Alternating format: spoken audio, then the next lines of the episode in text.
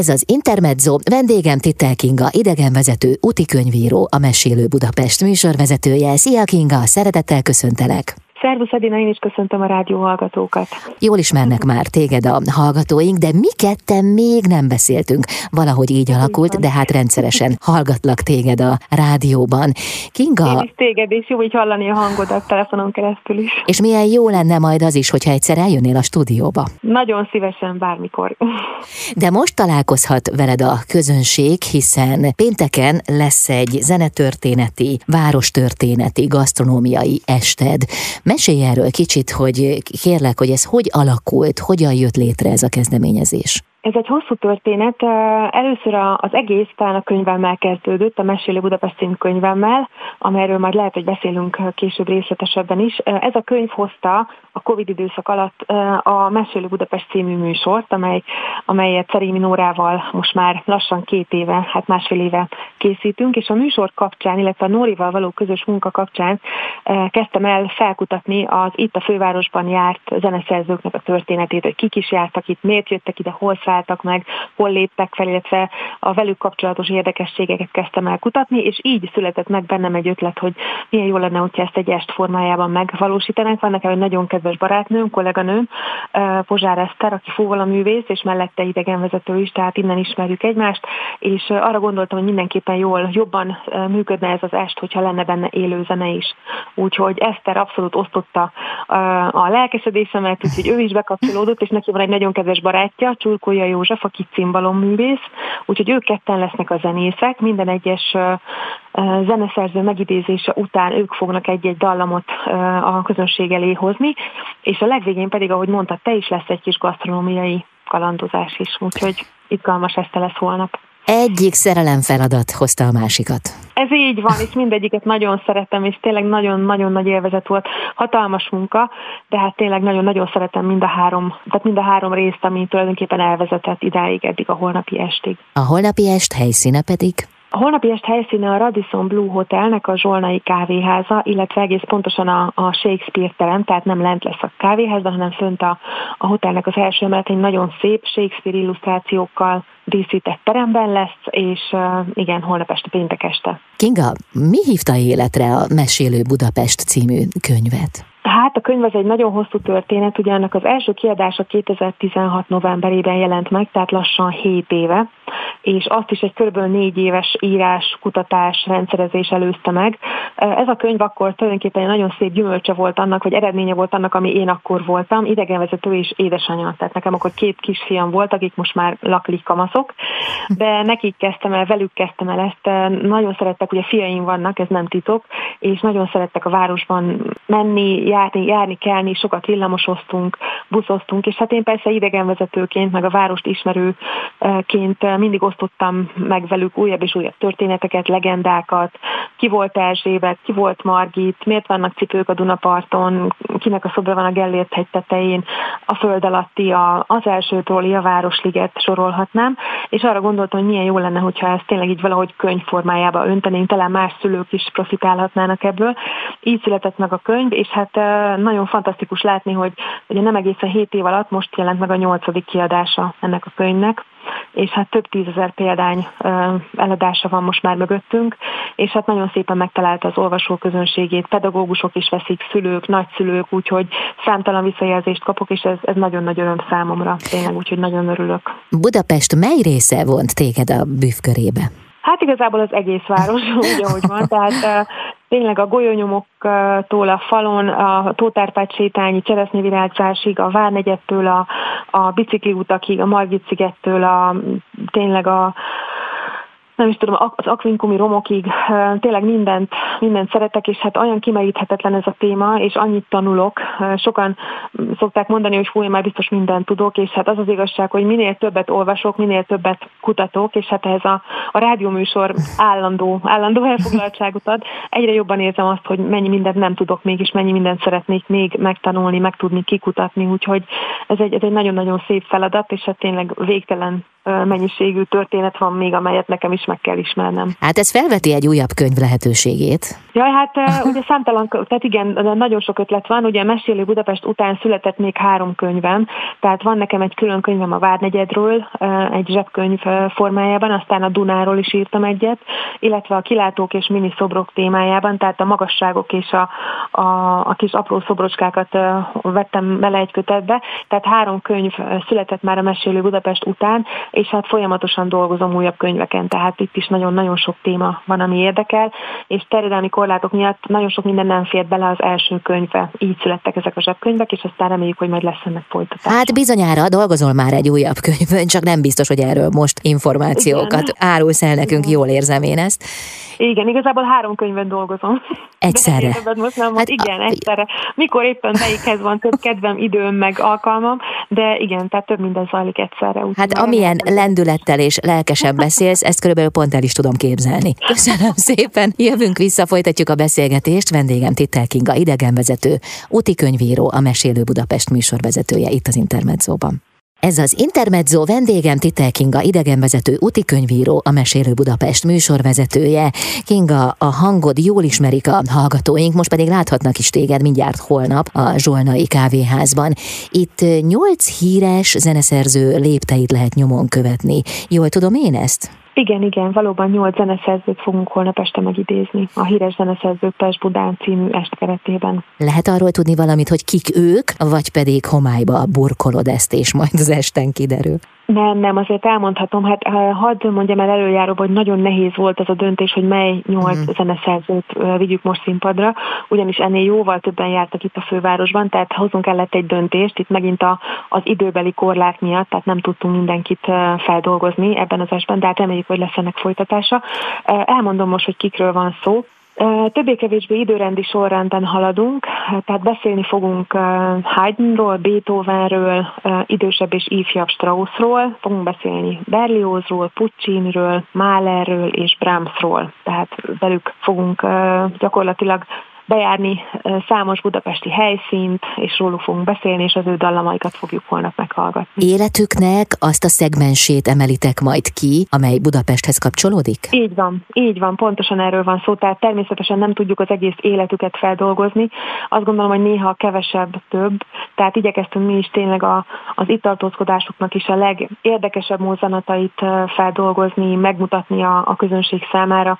Úgyhogy nagyon, nagyon érdekes történetek voltak, nekem is nagyon nagyon érdekes rácsodálkozásaim voltak, nem is tudtam, hát nagyon sok dolgot nem tudtam, nyilván ez a, a készülés közben terült ki, hiszen rengeteget kellett utána olvasni, nagyon sokat kellett kutatni, úgyhogy szerintem egy nagyon-nagyon gazdag, nagyon izgalmas műsor állt össze. És hol kutattál?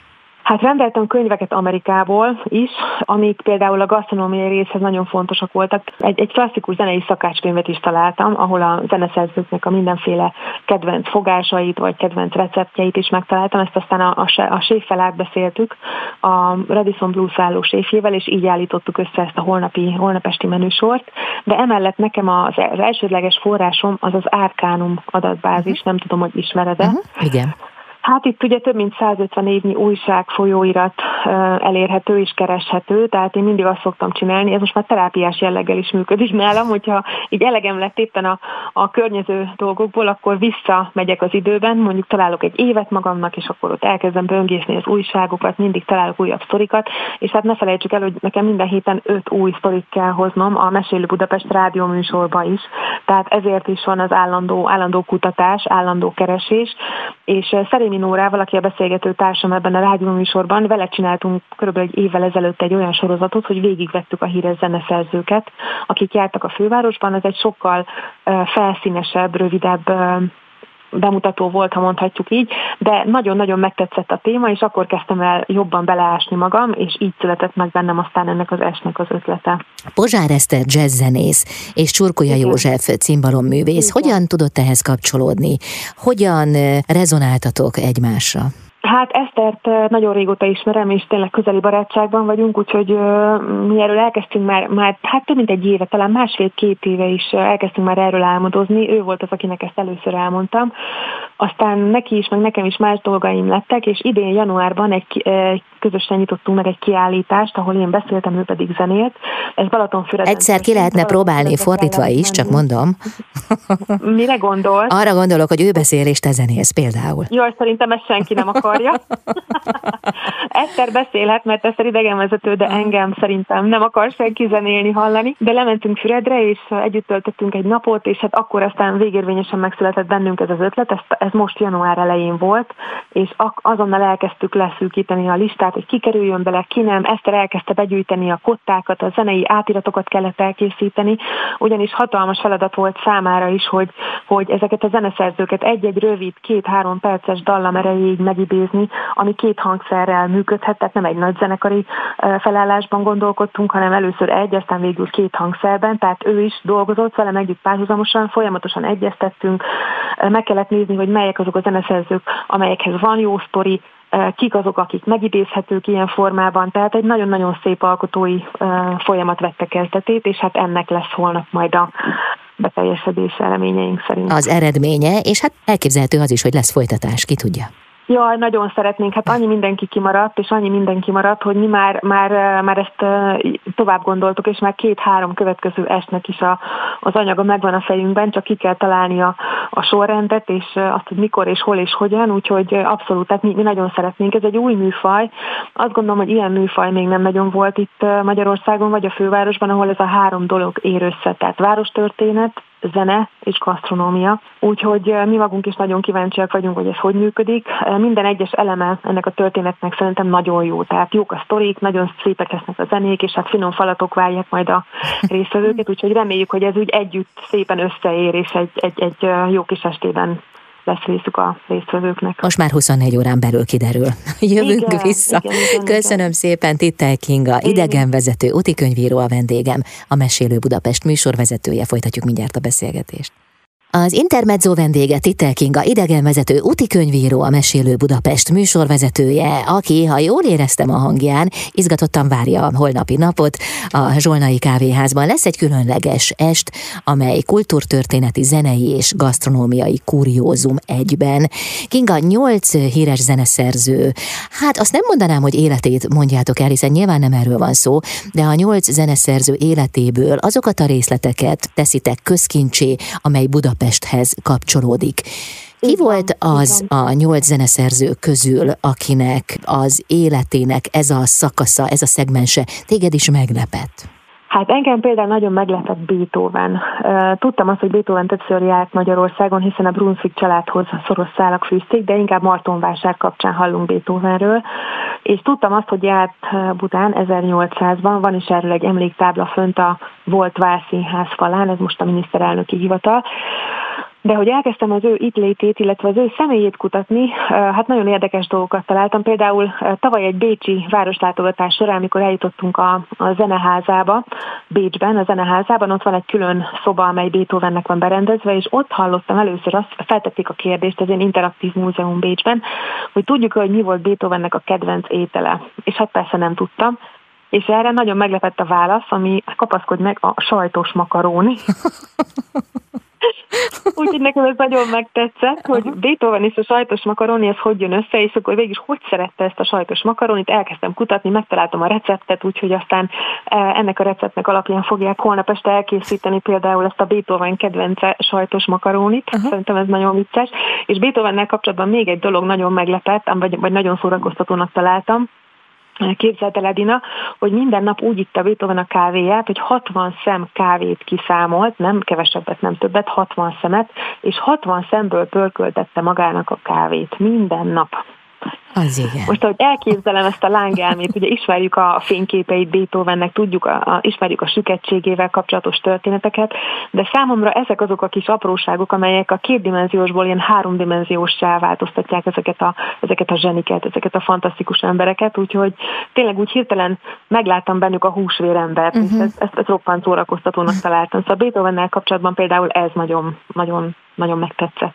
Igen, és ahhoz a képhez hozzáadnak valamit, amit eddig elgondoltunk róluk. Igen, igen, igen, Aha. szerintem is. Tehát, ahogy mondtam, eddig inkább csak az volt, hogy zene és 9. szimfónia és Holt szimfónia. Én nem vagyok egy nagyon-nagyon mély zeneértő, nagyon szeretem a zenét, de nem ismerem annyira, mint amennyire szeretném. De ezek a nem feltétlenül a zenéhez kapcsolódó dolgok, ezek az emberi um, kis tényezők, ezek szerintem mindig színesítik a, az embernek egy másikról alkotott képét, úgyhogy uh, igyekeztünk szinte minden zeneszerző találni egy-két ilyen apróságot, kuriózumot, ami egy kicsit él, elevenebbé teszi számunkra az ő személyüket. Például kiről? Most tudom, hogy nem mondhatod el az est tartalmát, Például, nem hát is kérlek erre, de... Még egy párat. Jó. Például csak úgy felcigázásképp elmondom, hogy a Haydn is járt Magyarországon, azelőtt, hogy Budán járt, mert ugye majdnem 30 évet töltött az Eszterházi család szolgálatában.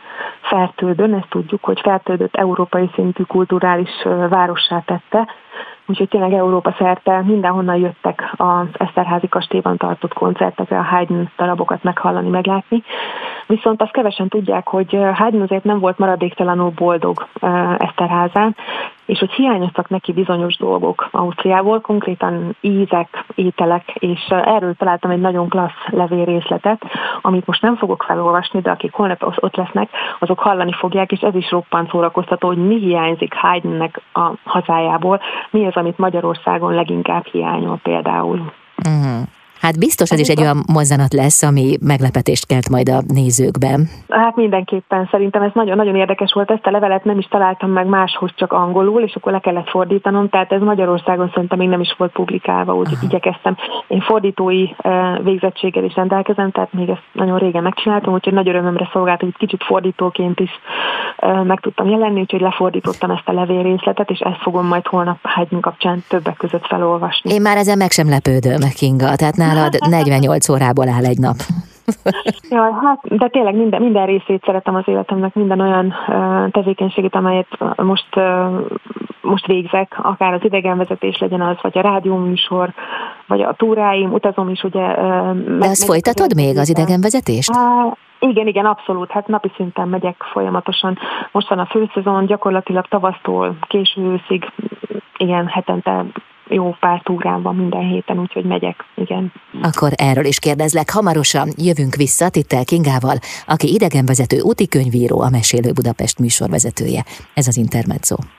Az Intermezzo vendége Titel Kinga idegenvezető utikönyvíró, a Mesélő Budapest műsorvezetője. Most, ahogy mondtam a neved, arra gondoltam, hogy talán sokan várják a Mesélő Budapestet ebben a szokatlan időpontban. De hát most nem arról beszélgetünk, vagy nem teljesen arról, ugyan a kiinduló pont az mindenképpen a Mesélő Budapest, de nem a rádióműsor, hanem a könyv, Igen. hiszen ugye ezzel indult el minden. A rádióműsor az csak a folytatás volt. Most pedig holnap egy kultúrtörténeti, zenei és gasztronómiai kuriózummal várod a látogatókat a Zsolnai kávéházba. Az előbb azért csak rábírtalak arra a téged, Kinga, hogy néhány információt, néhány zeneszerzőről mesélj nekünk, de Igen. szerintem van még a tarsajodban, amit megosztanál a hallgatókkal. Igen, hát ez nagyon nehéz, mert tudod, nem akarom lelőni Tudom. a poénokat, de azért Igen. persze egy néhány morzsát nagyon szívesen megosztok a kedves rádióhallgatókkal is. Beszéltünk eddig Haydnról, meg Beethovenről, úgyhogy Esetleg még Strauss-t uh, idehoznám. Hát Straussnak a személy az ifjabb Straussról van szó. Ő egy igazi szupersztár volt a korábban, ezt nem tudom, hogy mennyire tudjátok, vagy tudják a rádióhallgatók vele kapcsolatban. Liszthez hasonlóan, Liszt is uh, megér egy misét, ha mondhatom így, de az ifjabb Strauss mindenképpen, és egy nagyon jó uh, kiállású fiatalember volt, hogyha képeket nézzünk róla, akkor azért látjuk, hogy egy rendkívül dús hajú, nagyon, tényleg nagyon impozáns fiatalember volt, Ugye őt, őt, őt keringő királyként is ismerjük, tehát a keringő műfaját ő honosította meg, ő tette népszerűvé. Viszont azt kevesen tudják róla, és hát én ezen is roppant jót szórakoztam, hogy mivel rendkívül népszerű volt, főleg a hölgyek körében, nagyon sokan írtak neki például, hogy kértek tőle hajtincset, ugye ez volt akkoriban a szokás, és én képzeld el, ezt találtam megint Bécsben, az egyik múzeumban, ilyen zenetörténeti múzeumban, hogy Strauss érthető módon nem akarta hát levágni a haját annyiszor, mint ahány hölgy kért tőle egy-egy tincset. Úgyhogy képzeld el, hogy volt neki egy kutyája, Sejtem a folytatást. Hát szóval a többit azt el tudjuk képzelni. Úgyhogy ha minden igaz, és ha ez tényleg így van, pedig Bécsben ezt mesélik, tehát én szeretném ezt hinni, szorinak mindenképpen szenzációs, hogy Strauss ennek a kutyának a szőrét vágta le, és tette borítékba, és küldte el a hölgyeknek. Hát szerintem ez, ez, ez elképesztő. Ha csak ennek a fele is igaz, szerintem az is roppant jó sztori. Úgyhogy aki ezt hallotta ma, az, az már holnap nem fog annyira meglepődni, aki pedig holnap hallja először, remélem, hogy ugyanúgy jót fog szórakozni rajta, mint ahogy én tettem, mikor ezt először hallottam. Hát lehet, hogy nem is olyan ideális állapot ilyen körülrajongott, híres zeneszerzőnek hát igen, lenni. Nem? Mert az emberek nem marad haja például. Hát ez nem maradt haja, így van. Meg azt is olvastam, majd azt is holnap elmondom, hogy itt is tényleg olyan rajongói kör vette ott körül, hogy nem tudott bemenni a szobájába. Tehát leírta a visszaemlékezéseiben, hogy melyik szállóban szállt meg, és milyen körülmények között, ezt majd holnap elmondom részletesen, de hogy vannak ilyen visszaemlékezései, tehát leírta az emlékirataiban, hogy, hogy akkora rajongói kör vette körül itt a magyar fővárosban, hogy bizony ilyen nehézségekkel kellett szembenéznie. Ha szépen kérlek, akkor mesélsz még valakiről? Na jó, Érdekes infót? Jó. Igen, hát Puccinival kapcsolatban tudjuk, hogy Puccini inkább az operaházhoz köthető, számos operáját mutatták itt be, többek között a Pillangó kisasszonyt, és hát e, itt is nagyon szórakoztató volt olvasni a korabeli újságok leírásait, ugye itt őt is nagyon nagy e, ünnepséggel fogadták, és hatalmas közönség siker volt az opera bemutatója is, de hát azt is olvasni róla, hogy, hogy a, aki a címszerepet játszotta, Szamosi Elza, ugye egy nagyon ünnepelt opera énekesnő volt akkoriban, és hát a lapok úgy utalnak rá, hogy Puccini-nak Szamosi Elza iránti érdeklődése nem egészen és nem csak kizárólag zenei természetű volt. Uh-huh. Úgyhogy ez is szerintem nagyon-nagyon vicces. Tehát a bulvár, mint olyan már akkor is létezett, és hogy erről hogyan beszélnek, milyen formában, és mennyire mennek bele a részletekbe, ez is szerintem nagyon-nagyon érdekes.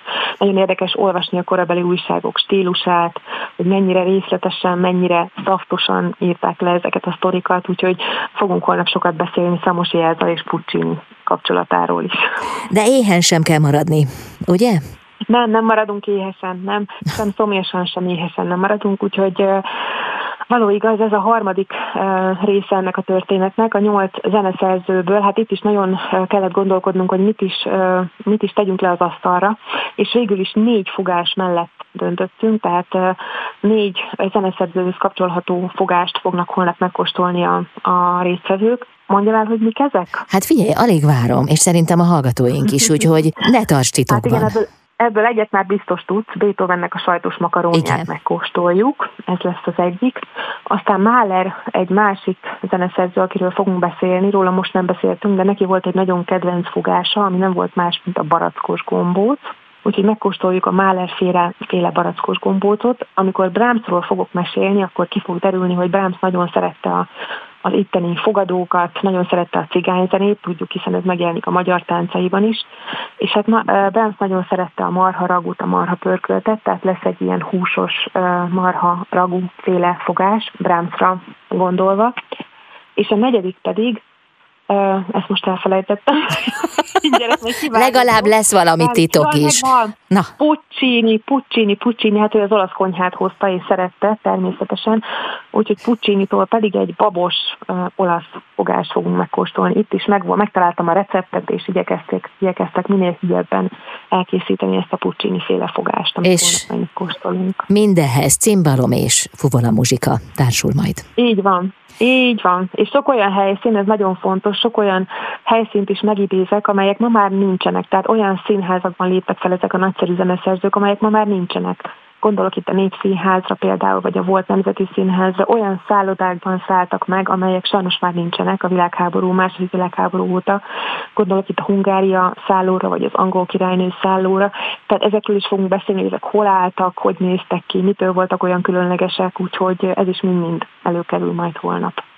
Kinga, izgulsz egy kicsit? Nagyon. Nagyon? Nagyon, nagyon. Fú, ez, hát ez egy teljesen új műfaj számomra, tehát ilyet még nem, nem csináltam. Ez is vonzott benne, megmondom őszintén, nagyon mm. szeretem a kihívásokat. Úgyhogy ugye rádiózunk, ami, ami egy kettes és hát személyes műfaj Szerémi Nórával, de mégiscsak van lehetőség arra, hogy mondjuk ő megszerkessze, vagy kivágjon belőle valamit. Idegen vezetek, tehát mesélek a csoportoknak, de ez, hogy így kiállni a, a, a közönség elé, és ebben a műfajban így, ilyen formában beszélni, ez, ez teljesen új számomra, és nagyon-nagyon izgat az, hogy hogy működik ez a műfaj, hogy tetszik a résztvevőknek, hogy a zene, a város és a, a gasztronómia hogy találja meg egymást, hogy találja meg a közönséget, úgyhogy nagyon izgulok, de várom természetesen a holnapi alkalmat. Kinga, sok sikert kívánok, hamarosan kiderül, hogy Köszönöm milyen is ez az új élmény, és aztán találkozunk továbbra is a Köszönöm. rádiók hullámhosszán. Köszönöm úgy szépen. Legyen, úgy legyen, én is köszönöm, szervusz. Tittel Kinga, idegenvezető, úti könyvíró, a Mesélő Budapest műsorvezetője volt a vendégem itt az Intermedzóban.